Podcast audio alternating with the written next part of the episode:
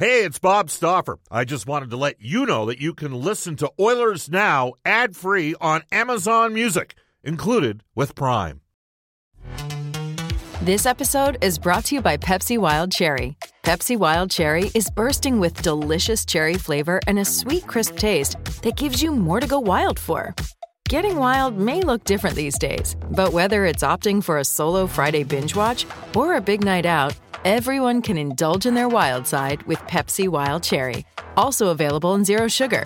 So grab a Pepsi Wild Cherry and get wild. Oilers Now with Bob Stauffer. Weekdays at noon on Oilers Radio, 630 CHED.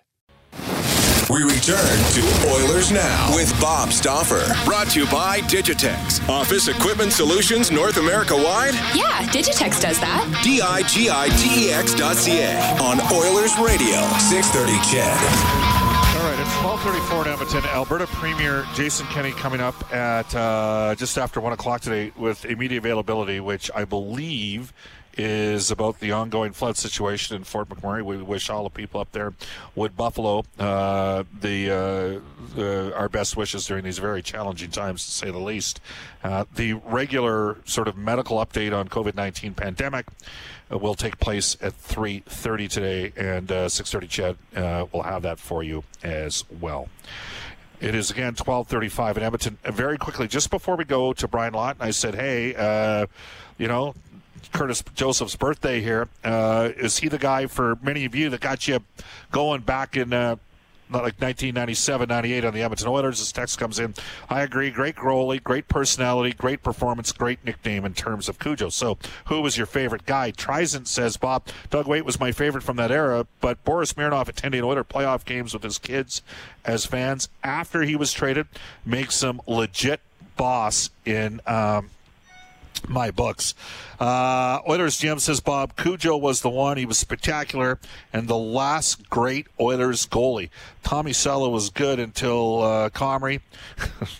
whatever, you're wrong, but whatever. And Spector's Belarus changed the fate uh, for Tommy Salo. Cujo is up there with Grant Fuhr and Curtis or uh, uh, uh Bill Ranford. Uh, well, the numbers speak for themselves. I mean, 97, 98. You, you beat Patrick Roy three straight games when you're down three games to one in a series. You stopped 92 out of 93 shots. You uh, win twice in Colorado against the 98 Avalanche. That's goaltending. I mean, he stole that series. For with with all due respect to the other guys on the team, he stopped 92 out of 93 shots against the Colorado Avalanche when they had Sakic, Forsberg, you know, Hejduk, all those other guys and Patrick Wongol, who was pretty good. Brian Lawton joins us right now from the NHL Network. Brian, how you doing? I'm doing great, Bob. How are you? Uh, all things considered, about as good as we can possibly uh, be. Uh, we should mention that Brian is the headliner for today's edition of Oilers Now. Uh, brought to you by Touchback Safety. Touchback remains open for training and is taking all necessary precautions to ensure the safety of their staff and clients. Uh, you know, Brian, just uh, with Curtis Joseph, and he only spent three years here at Edmonton. But the Oilers pulled off two playoff upsets in the opening round of playoffs in 1997 against Dallas, where he outdueled Andy Moog, and in 1998 against Patrick Roy in Colorado. And I mean, at that time, and Dallas won the Cup in '99, and Colorado had won in '96, and would win again in the uh, early. Uh, just trying to think of when Colorado won again. I think was it 0, 01? Maybe. Uh, anyhow, I mean, those teams were powerhouse teams, but when you beat Patrick Roy head to head in three straight games and only give up one goal on 93 shots, get two shutouts, speaks volumes in terms of what you're bringing to a hockey club, doesn't it? No, it really does. And Curtis is an interesting guy because obviously he never got the championship. Um, but when you look at him in terms of Hall of Fame, I mean, he, he's got to be in the top easily top 10 goaltenders when you really break it down, certainly in the modern era. Um, but that's uh, that's an interesting one. I look at that stuff once in a while, and not in my top five goaltenders ever. I can say that. That's more Hasek, Brodeur, Roy, Dryden. I always bog down on that fifth guy. You could go a variety of different ways depending on if you look at Vezinas or Stanley Cups or whatever your metric. Curtis Joseph, not far behind that group, in my opinion. Yeah, it's interesting with Patrick Roy, and, and maybe part of it is just there was so much attitude with him. I mean, you, you couldn't concede how good he was, which made it that much more enjoyable being a, a guy. At that time, I was in my early 30s at Edmonton watching this unfold with Joseph, who, who you know, anybody that dealt with him will, will, will say he's a really good guy.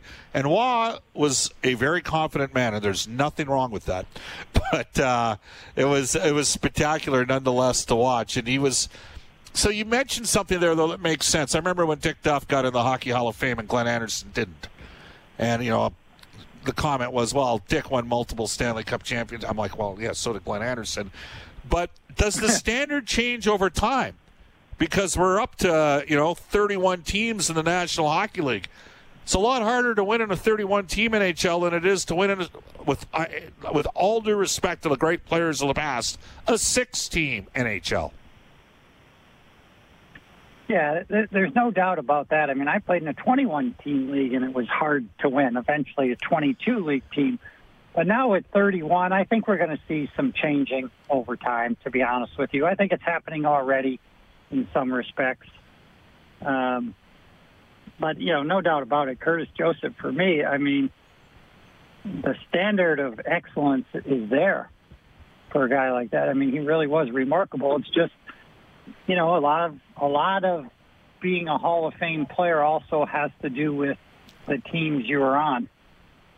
And uh, you could be in the right place or the wrong place for your career. Curtis never never got it done but you can't say it was because of him. You just yeah. can't, and that's the way it is.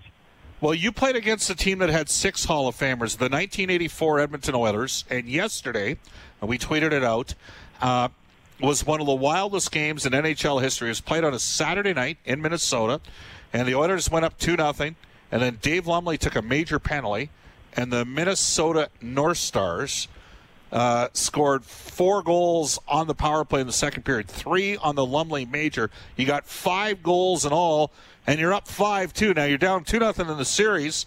So tell me, was there a feeling of confidence, or was there a feeling like, hey, these are still the Edmonton Oilers, and this could slip away, and they could theoretically score six goals on us because they did end up scoring six straight goals. Do you recall that hockey game at all?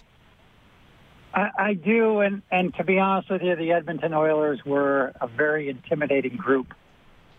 You know, they they really had to give you the game, and and they'd go through periods like that where, you know, the good fortune for our team was because of their poor decisions, a major penalty, you name it. But you, the, uh, the Minnesota North Stars, we deep down as a group, I don't think we ever felt like uh, we knew we were definitively going to beat them.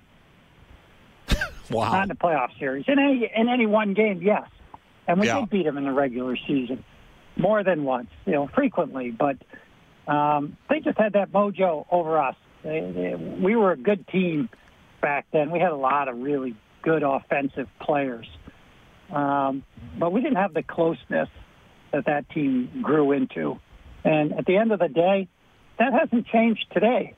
You know, you look at the St. Louis Blues last year they're a very close knit group. There are other teams just as good as them, certainly the Boston Bruins, who also have a very close knit group.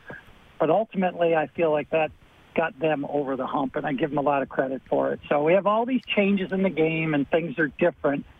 But when you add it all up, there's still similarities from the 80s, 90s, 70s, you name it in the game of hockey. Some things never change. So what you're saying is you got to be prepared to battle for each other. That's really what you're saying. You got to lay it on the line for one another out there. Yeah, you got to have a family atmosphere in your group. You really do. If you don't have that, uh, you can be the most talented team. I'd say the Washington Capitals were that team for a long time before they finally climbed the mountain. Uh, but it took them a long time to get there. And they had some similarities to the Oilers. They could be down big to lousy teams and come back all the time. You see all these crazy gyrations with their group. And uh, to me, I always felt like it was kind of obvious, um, but they kept working at it, and eventually they got it right. They made some adjustments, and they got their first Stanley Cup in club history a couple of years ago. We're joined by Brian Lawton from the NHL Network, number one pick, 1983 NHL Draft. Uh, one of the top agents for a number of years with Octagon Hockey, and that's where we're going to go next. Uh, ongoing discussions between the National Hockey League and the NHLPA. Um, and it would be premature at this stage to suggest we're going to get back up and running, but we know the league is working on that very thing, trying to get back, you know, putting plans in place that if they can get the go ahead from the health officials to play. One of the questions I have for you, Brian, as a former player agent, as a former player, uh, we have received some feedback here from some of the guys around the league concerned about family time, concerned about being away from their families if we go to, say, one sort of playdown spot per division. Might be Edmonton in the Pacific, Toronto in the Atlantic, that sort of thing.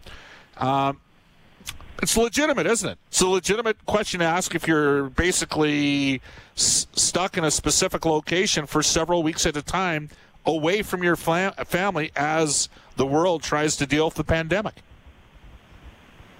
Yeah, it really is. It, it, you know, some players have come out publicly, won't name any names, and said it, and I think that's great. Um, I don't know if players would have said it back when I was playing in the 80s, even early 90s, but today's world is different. Um, players have more power. There's more consideration given to them. You deal with them differently than back then. You can't bury guys in the minors anymore. Uh, teams just don't have that type of power. Uh, and the world has just progressed. It would be incredibly difficult at the end of the day um, for anybody, particularly that has children or is expecting more children. That's a massive sacrifice. If you're a single guy, uh, sure, I, I, I get it. It's not as big a deal. But if you got a family, it's not a 100% gimme. I'll tell you that. It's, it's a different time right now. Our, one of the companies I own just opened up this week, and we had six people come back. We're doing a soft opening in Minnesota for this company. They have 45 employees. And at the end of the day, a couple of uh, the people that we invited to come back first, the leadership room, two of the people didn't want to come back. You have to respect that. That's just where we're at. I wasn't very happy about it. My wife runs that company. She was less happy about it. But the fact of the matter is, that's just the way the world is now. And even though we know we need to get back as a company to work, uh, we also recognize that uh, everybody has to be on board with what you're doing. We're joined right now by Brian Lawton. And Brian, I mean, in the U.S., there's over a million confirmed cases, over 60,000 uh, deaths. How are you guys doing in the state of Minnesota right now? State of Minnesota is doing fantastic, and that's why we're, you know, we're starting to progress back to normalcy here. At least, um, you know, there's things that are happening. You know, not everything, right? I haven't had a haircut in about, it feels like three months. Can't go get a haircut anywhere here. It's uh, it's not possible right now. But businesses that are not public facing are starting to reopen here. Uh, there you have it. Uh, Minnesota, by the way, actually has fewer cases now. I don't know what the testing's like.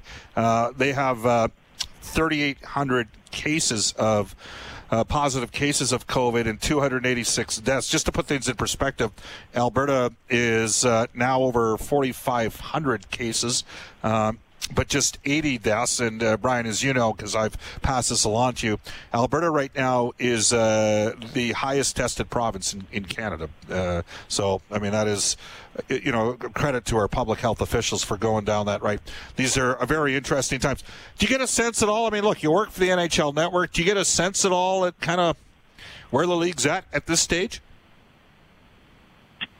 Uh, there's a lot of work going on behind the scenes to try to figure out something that does fit with today's world, which would be accepted. One of the big stories in the United States right now is some of the government relief that was created for small businesses that was taken advantage of by bigger businesses, people that are ruining their brand. The NHL is very mindful of that type of circumstance happening. Uh, I think they're going to continue to be cautious, but I, I, I really, truly, today is the first day I called Dave Tippett this morning just to check in with him, and I left him a message, and I said, "Geez, you know what, Tip? I I feel like you'll be back to work soon, sooner than I would have thought a week ago or two weeks ago or three Hmm. weeks ago. We haven't had that conversation yet, but I do feel that.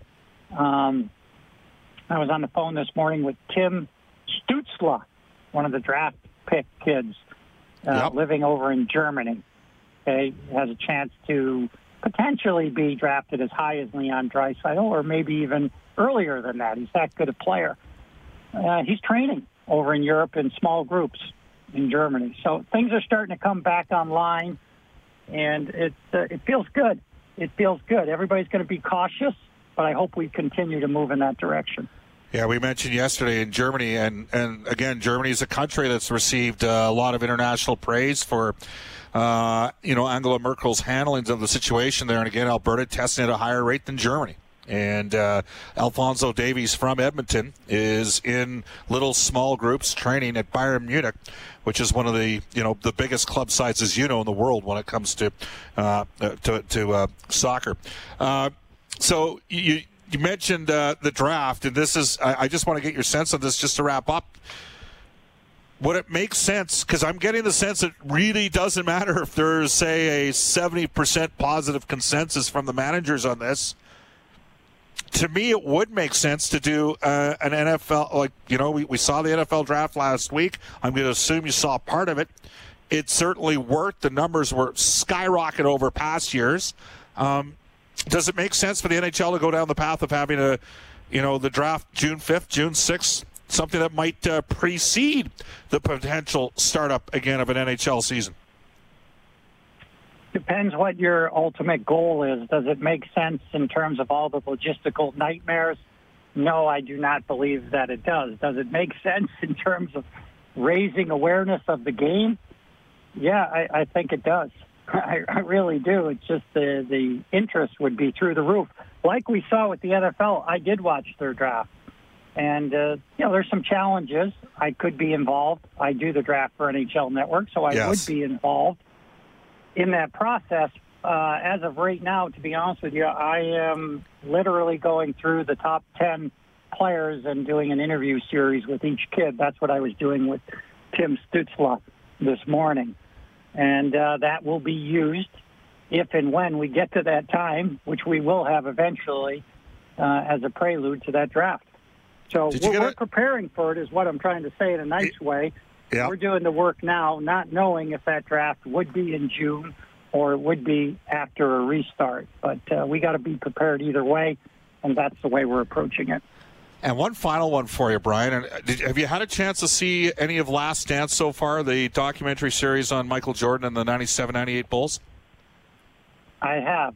It, it's uh, it's tremendous, tremendous. I, I, I can't say enough about it. Uh, the timing is so perfect to bring that out because Yes. people are they're starved for sports content.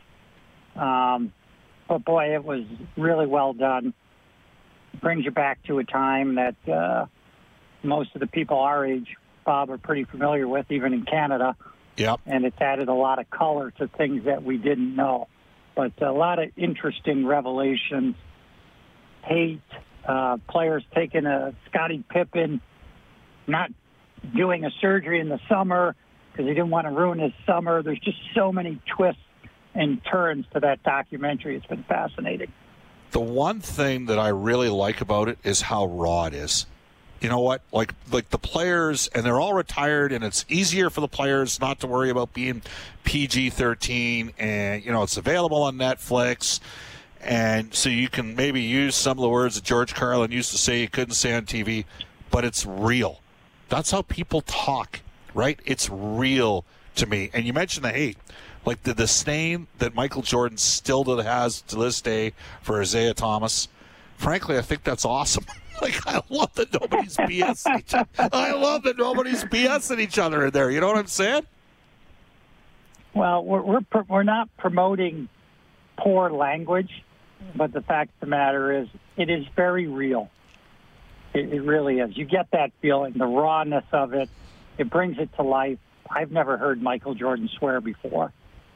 So to listen to how he thought in maybe a little bit more normal terms and language is is something that obviously, having been in the locker room for a number of games in the NHL, I understand it, but uh, it just for me, it's still fascinating.